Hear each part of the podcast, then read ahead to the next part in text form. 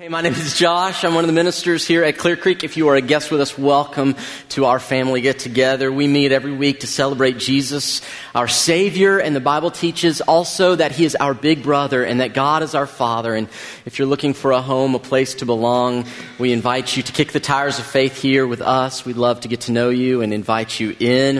If you have your Bibles, I want to invite you to join me in the Gospel of Luke in chapter 10. And while you're turning there, I just kind of want to make you aware of where we've been and where we're going. See, Awaken is simply a 30 day season of prayer and fasting for our church and for our city to wake up to Jesus' purpose and presence in our lives. The whole point of these 30 days, and today is day eight, the whole purpose of this season together as a body is to, in a more intentional, almost laser like focus way, say, God, we want to be your people through and through, not simply to share with others who you are, but to know you more fully, to love you more deeply, to enjoy you with every fiber of our being. And so we're in a season of prayer and fasting. And I know so many of you, in fact, most of our church right now is participating in this season. Uh, we have many of you are going through the daily devotions and, and, and you're praying for people that you believe God is wanting to use you to reach. And so it's just a great season. And we began last week with looking at the story of the Good Samaritan. Now, this is in the second portion of chapter 10, beginning in verse 25. And the big idea is simply this we are asking God to wake us up to see what he sees, to love who he loves, to, to be able to observe what is happening around us like the Good Samaritan did. And unlike some of the religious guys, when they found this man who was beaten and left for dead, there was a man, a Samaritan, people that the Jews did not like and the Samaritans didn't like the Jews, and yet it's a Jew and a Samaritan, and the Samaritan helps the Jew, and he saw what God sees, and so he did what God does. And so last week we started just by saying, God, would you open our eyes? Would you wake us up? You remember the blinky awake? Could you, with your soft voice, call us awake to see who you want us to see and love who you want us to love? But I want to kind of go backwards now to the very first verse of chapter 10. And here's sort of the setup. Jesus is about to commission a group of people to go.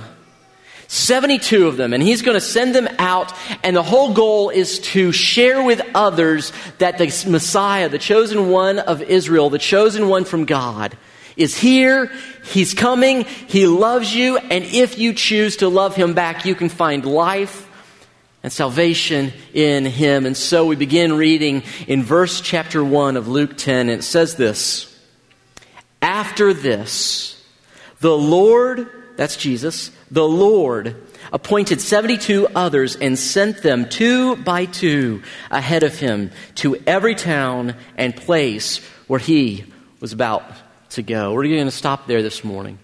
He appoints them and he sends them, 72 in all, but going in groups of two by two into every town and place that he was about to go. I want to begin this morning with a question.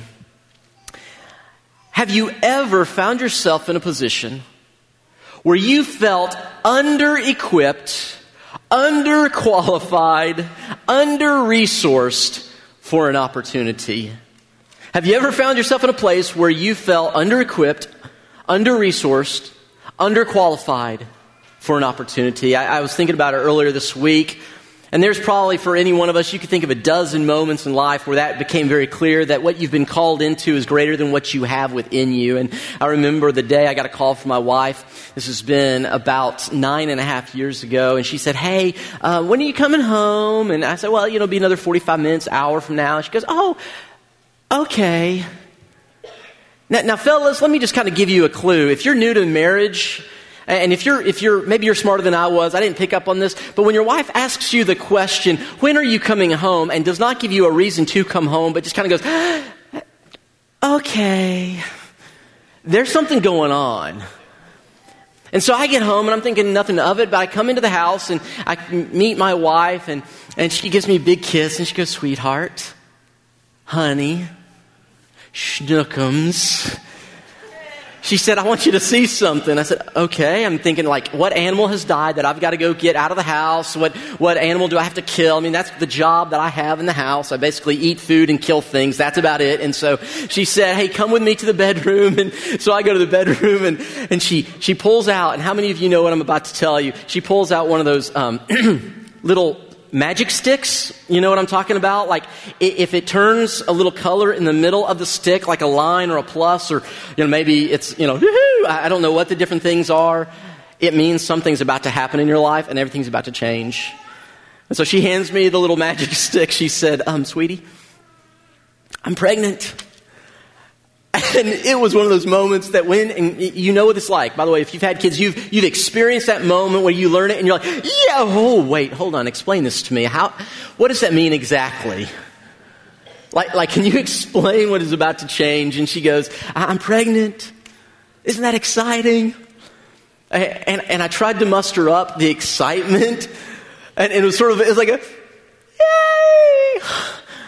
I went up about four octaves, and, and I, I, she goes, are, are, are, you okay? I mean, I'm, I'm not looking well. And so I said, I'll just, I'll take that with me. I said, I just, I need a moment. I go into the bathroom. I close the door. I lock it. I mean, I'm not sure why I feel like I need to lock the door for my wife, but I go and the edge of the tub and I sit there and I just stare at it, willing it to change from what it was to something else. It doesn't happen. I'm in there for 30 minutes. After that, I, I come back out, and, and, and I, Lindsay goes, Whoa, you okay? I said, I just need to go mow my yard. It's like in a world where now I have no control. I have to control something, so I'm going to go and I'm going to attack the weeds that I call a lawn, and I'm going to get rid of them. And so I got to, to mow the lawn, and nine months later, by the grace of God, my sweet wife gave birth to our first child, a healthy little boy named Stephen. We named him after my dad, Stephen, and his middle name, Oliver, after Lindsay's grandfather. And I got to tell you that throughout the months leading up to it, and certainly the months after his birth, I felt under equipped, under qualified, under resourced to the opportunity that God had introduced me into. And, and, I can remember one of the first moments where Lindsay points back and says, This is where I knew that you were going to be a great dad. I'm like, Really? What was that? She said, It was the day that Stephen was sick as a dog, but we didn't know it. And you're holding him, you're like, Oochie, oochie, oochie, oochie, And he responds with a, Bleh. And she said, It was just like a stream that was just coming out and just kind of pounding. And she goes, And here's how I knew you were going to be a great dad. You didn't drop him. I mean, the bar was down here. But here's the thing. Over time, you begin to say, okay, I, maybe I do have. Maybe God is equipping. Maybe God is resourcing. Maybe God is. And so, two and a half years into this thing called parenting, when I had just started to figure out how to work it, I was like, man, I'm, gonna, I'm a great dad. I know how to do this. Lindsay calls me again. She goes, I got another magic stick for you. And this time, it's not going to be a little boy. It's going to be a little girl. And I got to tell you, it was like I figured out how to do boys really, really well. I thought I did at least. I've still not figured it out, but I thought I did. And then I learned that just as I think, okay, I am equipped, I am ready, I am, it's like every bit of the manual to parenting, I just go, because how many of us know that little boys and little girls are really different? Now, my daughter's at home sick right now, and they're watching online, so I'm not going to explain any of those differences right here. But how many of us have had that moment where you feel under resourced, under prepared, under equipped for an opportunity that God is inviting you into? And maybe it's not a kid, maybe it's a job. You get that promotion, you get the job, you, you know, maybe you're starting out and it's only to flop whoppers, but you're doing it. That's your new job, but you're still under equipped, under qualified, even for that new first job. How many of us, it's the, the first time that we step into a classroom as a teacher? And you see all these young children looking at you, these high schoolers who are twice your size, and you think, I do not have what it takes to do what I've been called in to do. Or maybe you're married and, and, it started off really, really well, but now, because of circumstances, you feel under equipped, under prepared, under qualified to do what God has called you to do in that relationship. Or maybe, maybe God has called you into a new city. And this is new to you. You're new to Chattanooga, and you're just kind of looking around going, man, it, it's not a huge city, but it's a big city. Or maybe you're in a new neighborhood and you, and you know God is calling you into something more, to be more than just a place to live, but God wants you to use that as home base for the kingdom of God in your place. But you go, man, I am so under equipped, underqualified, under resourced for the opportunity God has called me into. And I got to wonder if that isn't the feeling that these 72 people were feeling about this time. Because here's what's happening Jesus, their teacher, their rabbi, their death defeater, miracle working, proverb quoting, conflict working, Jesus has been leading them now for some time, and now he looks to them and says, Tag, you're it. It's your turn. And we're going to look at the rest of what happens starting next week, but here's just a sneak peek. Jesus calls them out of complacency, out of simply following, and begins to send them, and he gives them instructions. But part of the instructions, he says, Oh, and by the way, I'm sending you out as sheep among wolves. How many of you know you'd be kind of taking a big step back, like, hey, I, don't think you need a 73rd person. Bobby here will step in for me. Because you feel under resourced, underprepared, underqualified for the opportunity God has called into you. And yet He says, I'm going to call you into something because what I've now given to you, I want you to give to others. But here's what I want you to see, and I think this is so important. Notice it says a couple things. Number one, it says 72 others. Now go back one. It says 72 others. Notice that he's not just calling the 12. This means, listen to me, this means that this isn't just the, the all star team. This isn't the Peters the Andrews, the James, the Johns of the group. Rather, this is all the guys that you never hear about, all the girls you never hear about, all the people that we don't see in Scripture named by name, and yet God says, You're not JV. You're called up to the same leagues as everyone else who follows me. He calls us all into it. And then he says this He, he says, But, but listen, I, I want you to understand that before I send you to go, you need to first stay. I think the two most important words in this first verse are the first two words. Go ahead and we'll, we'll put up now. Look at this. It says these two words. Say these two words with me real loud. Are you ready? On the count of three. One, two, three. After. Let's do it again. After. One more time. After this. Good job. After this. After this, the Lord Jesus appointed. After this, the Lord Jesus sent.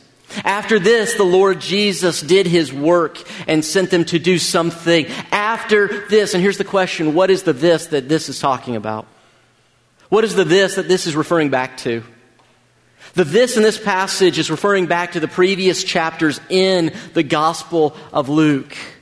The this that came before what he's about to do, the thing that happened before what he's about to send them out to, the this is that he first called them to come be with him before he sent them out for him. The this is that before Jesus gives the last command to go and make disciples, he gives the first invitation to come and be his follower or disciple. In other words, before Jesus ever calls us to go out, he calls us in to his presence, to his relationship, maybe I could put it this way before God wants to do something through you, he wants to do something in you. Before God wants to send you out to make a difference in your neighborhood or your workplace or your school, He wants to do a work in you and in me. And here's what I think is so important the purpose of our 30 days is not, hear me now, please hear this. The purpose of this 30 days is not to just do some sort of ritual of prayer and fasting where we're just trying to do something and whoosh, made it through a new discipline. The purpose of these 30 days is not to half heartedly pray for the eight people that God has put on your heart. The purpose of these 30 days is not to simply read through a journal.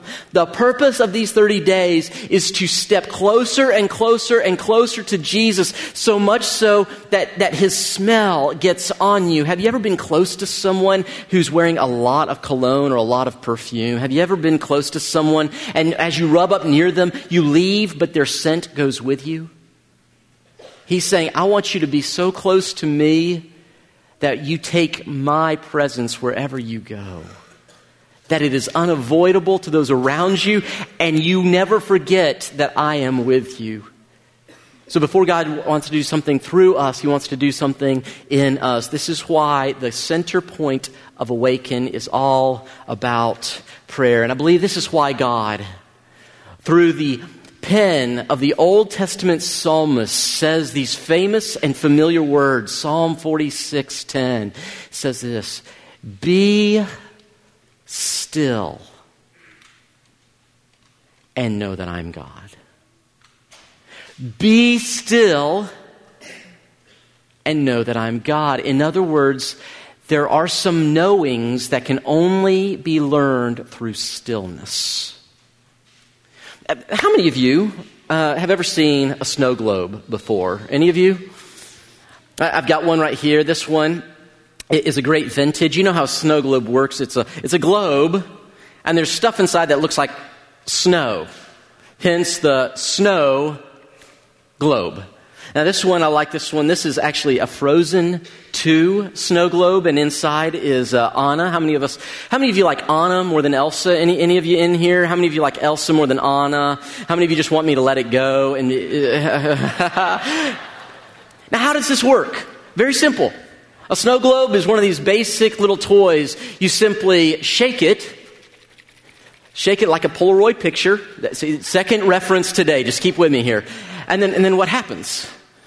You got, you got snow, you got swirly, swirly stuff going around, whatever's inside. You shake it, and then there's this whirlwind, there's this hurricane, there's this flurry of activity around it. How many of us feel as though that life is like a giant snow globe and other people, the world is just shaking us?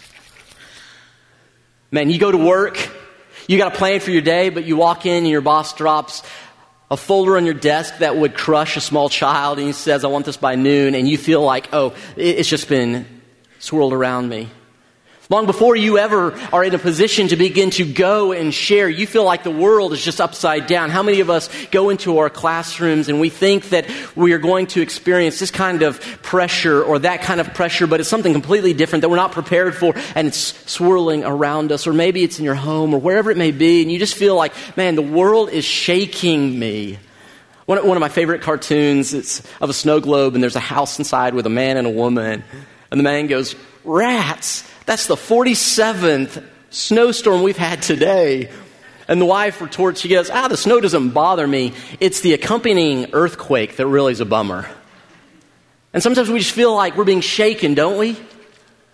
But notice that the beginning point, the starting point for knowing God, to experience the presence of God, is not that we run and try and go and do, because here's the reality. For many of us, the world isn't doing the shaking. We're doing enough shaking of our own, aren't we?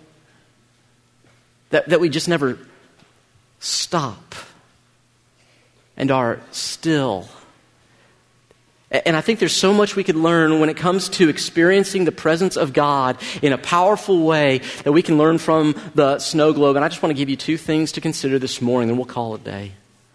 But here's, here's the very first thing when it comes to experiencing the presence of God. It, number one, takes time to still your body. It takes time to still your body. How many of us know that it's a hard thing to slow down physically. I, I find that I am great about talking about things, but I am not so great at actually doing them. I'm a great preacher, but I'm not always a great doer in life on this one. What's so interesting, though, about this, years ago, my uh, first pediatrician was named Dr. Walker. She was over 90 years old. This woman was relatively old, and she was just a little bitty old lady. She had this straight white hair that she always had in a ponytail. And I remember going in to get physicals or whatever else, and this is back in the day, she would always give us, she had this thing of um, lemon drops. How many of you like lemon drops? And I, now, whenever I taste one or I see one or I smell one, I'm always taken back to that room where I would get a shot. And so now I cry uncontrollably at the smell of lemon. It's really embarrassing. But she would give you a lemon drop if you, if you made it through one of your exams. And, but I remember one of the best pieces of wisdom she ever gave my parents who shared then with me is simply this. She said, when you're sick on the inside, you got to rest the inside. But you can't rest on the inside if you're busy on the outside. Now, I'll say that again because some of you think that's obvious. I'll say it again though. If you're sick on the inside, you can't get well unless you rest, but you can't rest on the inside unless you're resting or still on the outside. In other words, I cannot still the flurries inside if I'm shaking on the outside. This is why Jesus, before he begins any of his ministry, he is baptized in the Jordan, and we're told in the first three Gospels, immediately he leaves there and he goes into the wilderness where he is with God for 40 days. In other words, before the world begins to demand on him and crush on him and start to tell him what he needs to do, he has to first go and be still with his Father because the world will cause the chaos and he needs to be steadied and still. Listen, I'm not Jesus Christ, so if He did it, how much more do we need to do this, church? And interestingly enough, Jesus didn't just do it one time, but rather throughout the Gospels, we're, we're told that early in the morning, before the sun was up, he would get away by himself to a lonely place where he could pray and be with God. He was taking time to still himself. There's this phrase, fight or flight. It's the response that we have to stress. We either are a, you know, fighter or we run away. I love what one of my buddies says. He says, I'm not really a, a fight or flight kind of guy. I'm more of a slap and run kind of guy. Do I have any slap and run kind of people in here? You just, I remember when my sister Emily was probably six years old, my dad was teasing with her and he came over, got real close to her and he went, and he thought it'd be funny to watch her jump. She didn't jump. He learned at that moment she is not a flight kind of person. She's a fight kind of person because she punched him in the face. So, how do, so we all have a way of responding to stress. In fact, our bodies do a lot of different things when the world is shaking around us. We know this biologically. Our eyes, they dilate. Our heart rate goes up. Um, you may begin to feel a little bit shaky or sweaty, but your hands are cold. You know what's happening. It's the blood that's in your extremities. They're running back to your vital organs to protect because depending on how bad the situation is, it's saying, I got to protect what's most important. There are different ways that our body, but here's one other thing that happens. When we are stressed, how many of us have you noticed that you sometimes will do this? What am I forgetting to do? Breathe. Isn't it interesting that the very first thing that happens in the Bible, when man is created, God does not stick a key in his back and twist it like a wind up doll, but the way God animates humanity is face to face, breathe out, so that we can simply breathe in. The first great awakening took place in the presence of God, being still to receive what only He can give. Being still takes time to be still. My question, friends, do you have a place and do you have a specific time where you say that is a sacred space? That is space is sacred to time with God. Every morning, my wife, about 5.15, she is up and she is in a little guest room we have in the house. And there's this little space that she sits in. And that is her space that is her place to be with God. It is a holy place because she goes there to meet with Him before the world starts to crush in, before the globe of life starts to shake. She sits there and she. And she receives from Him. See, before God ever sends you out to do something, He wants you simply to sit and receive from Him. You are not called a human doing, you are called a human being because you're to be with God. The second thing, it takes time to still your body, but it also takes time to still your mind. How many of you, just show of hands, how many of you have what you might call a busy mind or a busy brain? You just can never turn your mind off. It's constantly rolling. You, you, you lay awake at night, maybe. And although your body is still, your brain is just going 100 miles an hour. You're thinking about what happens. And, and, and by the way, there's some of you in here, you're not this way at all. And we all hate you for it. Now, I mean, you, some of you, some of you, you've got, uh, you've got that nothing box, men. We all have one, but some of us, we have a really small nothing box, the place where your mind goes when you want to think about nothing. Your wife says, honey, what are you thinking about? And you're like, well, nothing. And she's like, no, really? And you're like, no, really, there's a box. It's in my brain and I, it, there's nothing in it. I'm thinking about nothing. And, and, and, so some of us, we have small ones, but some of you, you have really big nothing boxes and you're able to sort of, to chill. And I, I wish I were like you. I'm not, but I have a busy mind. And I've learned that I can be still physically, but inside, it doesn't matter that my outside is not moving because the inside is still going and going and going. Practicing the presence of God, this time of prayer, this time of just receiving from Him. It, I've found some people say, well, just empty your mind. I don't know how to do that. Here's what I do know how to do I can't empty my mind, but I can replace it with something else.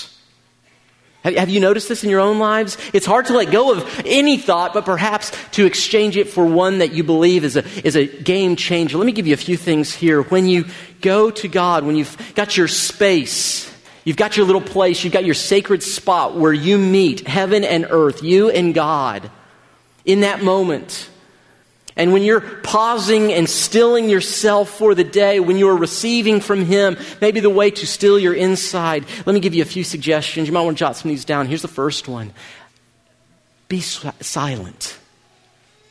Just be silent. How many of us would have a healthy relationship or call a relationship healthy if only one person in the relationship did all the talking all the time? God invites us not simply to speak to Him, but to sit with Him. One of the first ways I would encourage you to practice the presence of God before you ever go, just to sit and be with Him, to enjoy Him, to know He loves you, is to just sit in silence. And some of you go, that's crazy, I can't do it. That's fine. Set a timer for five seconds. It'll take you longer to set the timer than to actually experience it, but start somewhere. Maybe 10 seconds or a minute or, or five minutes. I don't know how long for you, but pick some time. And let me give you a couple more. One of the things that has been very helpful for me is to simply just sit there and then to acknowledge internally and then spoken to say, God, I know you are here. I receive you here. I, I, know that you're present. And there are days, church, I'll be honest with you, there are days that I say it more than I actually feel it, but I affirm with my mouth what I want to affirm with my heart.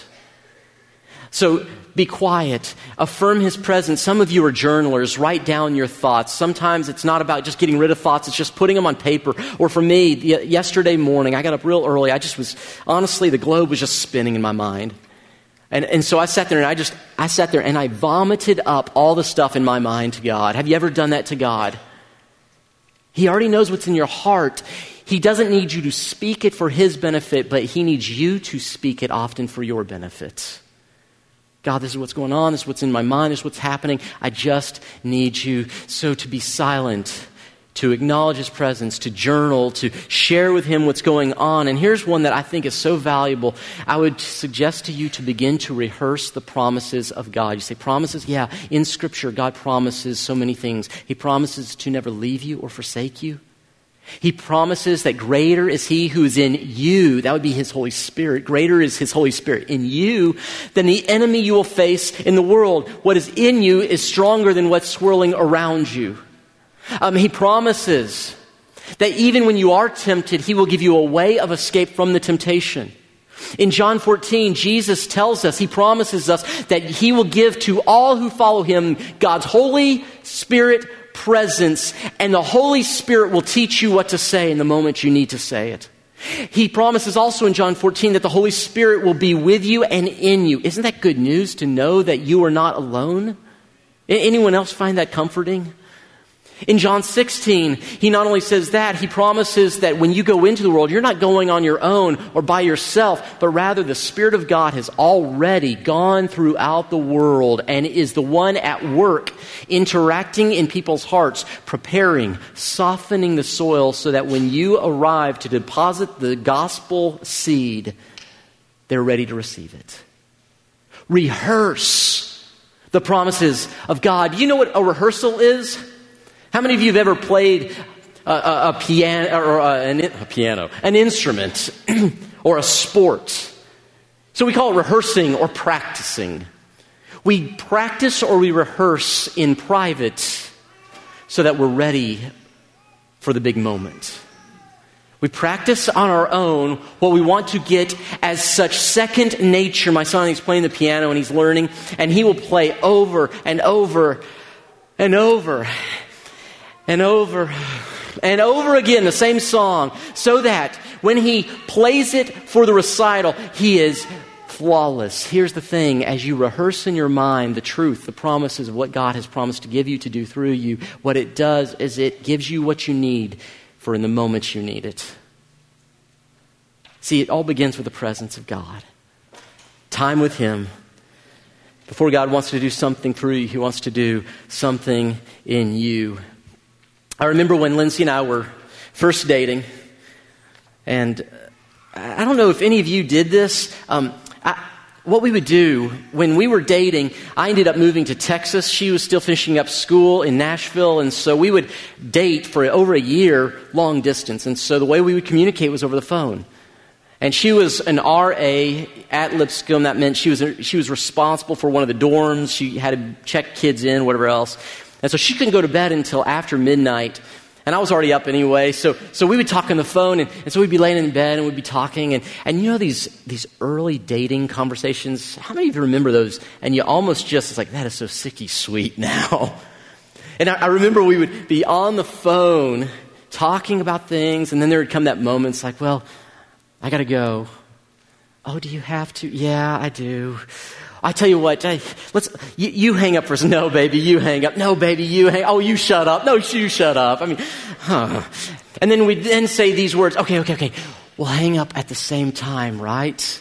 On the count of three. Are you, are you ready? Okay, let's do it together. One, two, three. Are you still there? Yeah, I'm still here. Are you still there? Yeah. Oh. And it, okay, and I remember one night forgetting to actually hit the end button. This is in the day that you had a little physical button, and I forgot, and so it's like snoring in her ear all night long. And that's how I knew she was the woman for me. And so, but here's the thing it's like, it's like this conversation began, but it did not end.